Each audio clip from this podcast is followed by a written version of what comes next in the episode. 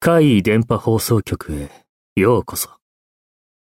今回のお話は、こちらです。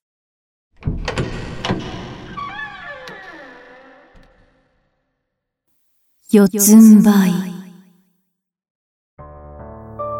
以前、私の母は仕事の都合で実家を出て、職場の近くで一人暮らしをしていました。それから一年ほど経って、私も大学に通うため、一人暮らしをすることにしました。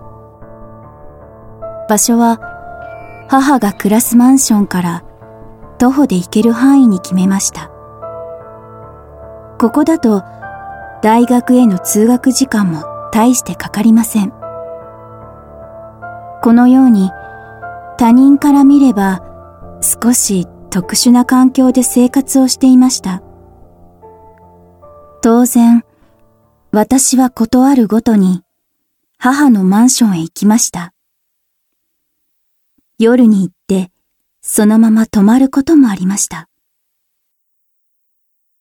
ある日、夜に母のところへ行く約束をしていたのですが、バイトの事情で約束の時間をかなり過ぎてしまいました。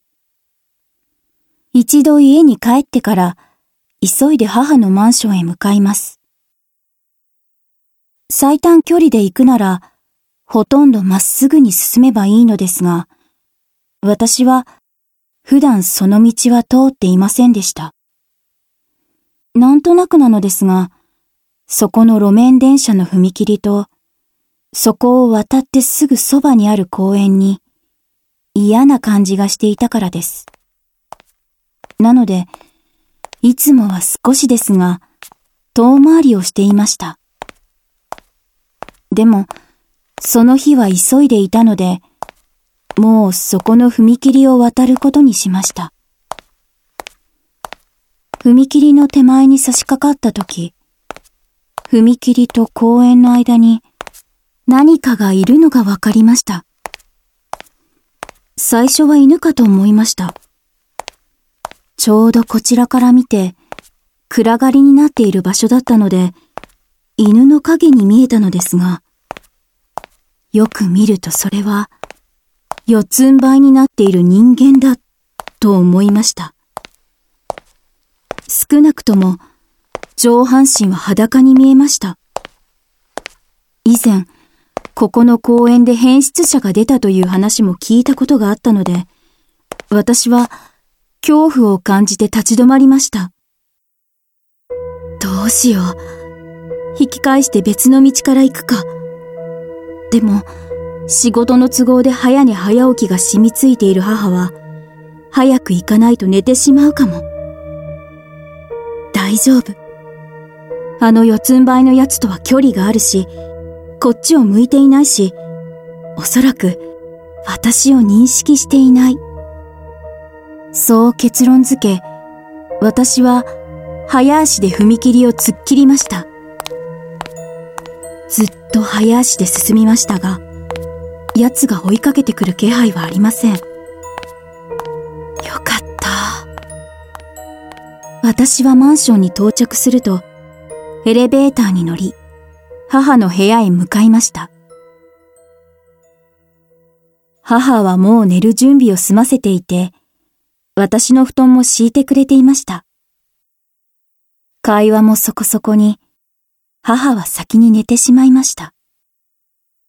私もシャワーを浴びて、早めに寝ました。深夜、私が寝ていると、物音で目が覚めました。どうやら母が起きて、台所に向かったようです。今、何時だろう。時計を見るとまだ3時半です。私は少し引っかかりました。母の足音が明らかにうるさい。こんな時間に目が覚めるのはいいとして、私が寝ているのに、いえ、たとえ私がいなくても、ちょっと近所迷惑じゃないのか、というくらいにうるさい足音でした。何をそんなに急いでるんだろう。でも私は、またすぐに寝てしまいました。翌朝、目が覚めると、母は開口一番、私にこう言いました。あんた、なんてもん連れてきたの母が言うには、昨夜寝ていると、部屋に四つん這いの何かが入ってきて、母に覆いかぶさったそうです。母は気力を振り絞って跳ねのけると、台所へ行って塩を使って、そいつを追い出したそうです。それから森塩のようなこともして、もう侵入できないようにした、とのことでした。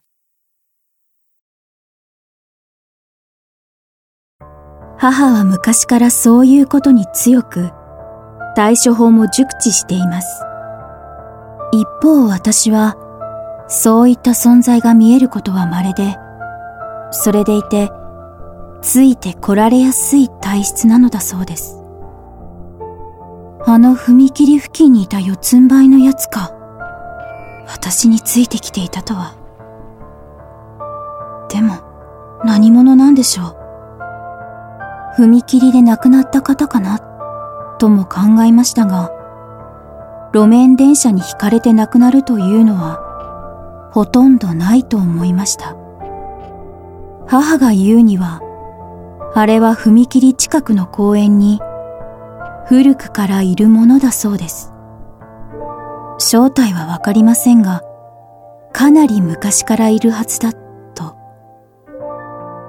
そういえば、あの踏切を通らない方がいいというのは、母にも言われていたな、と思い出しました。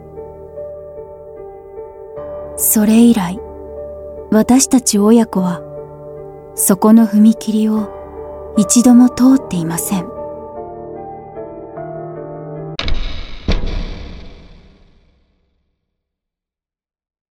いかがでしたか？次は、あなたの身に起こったお話を聞かせてくださいね。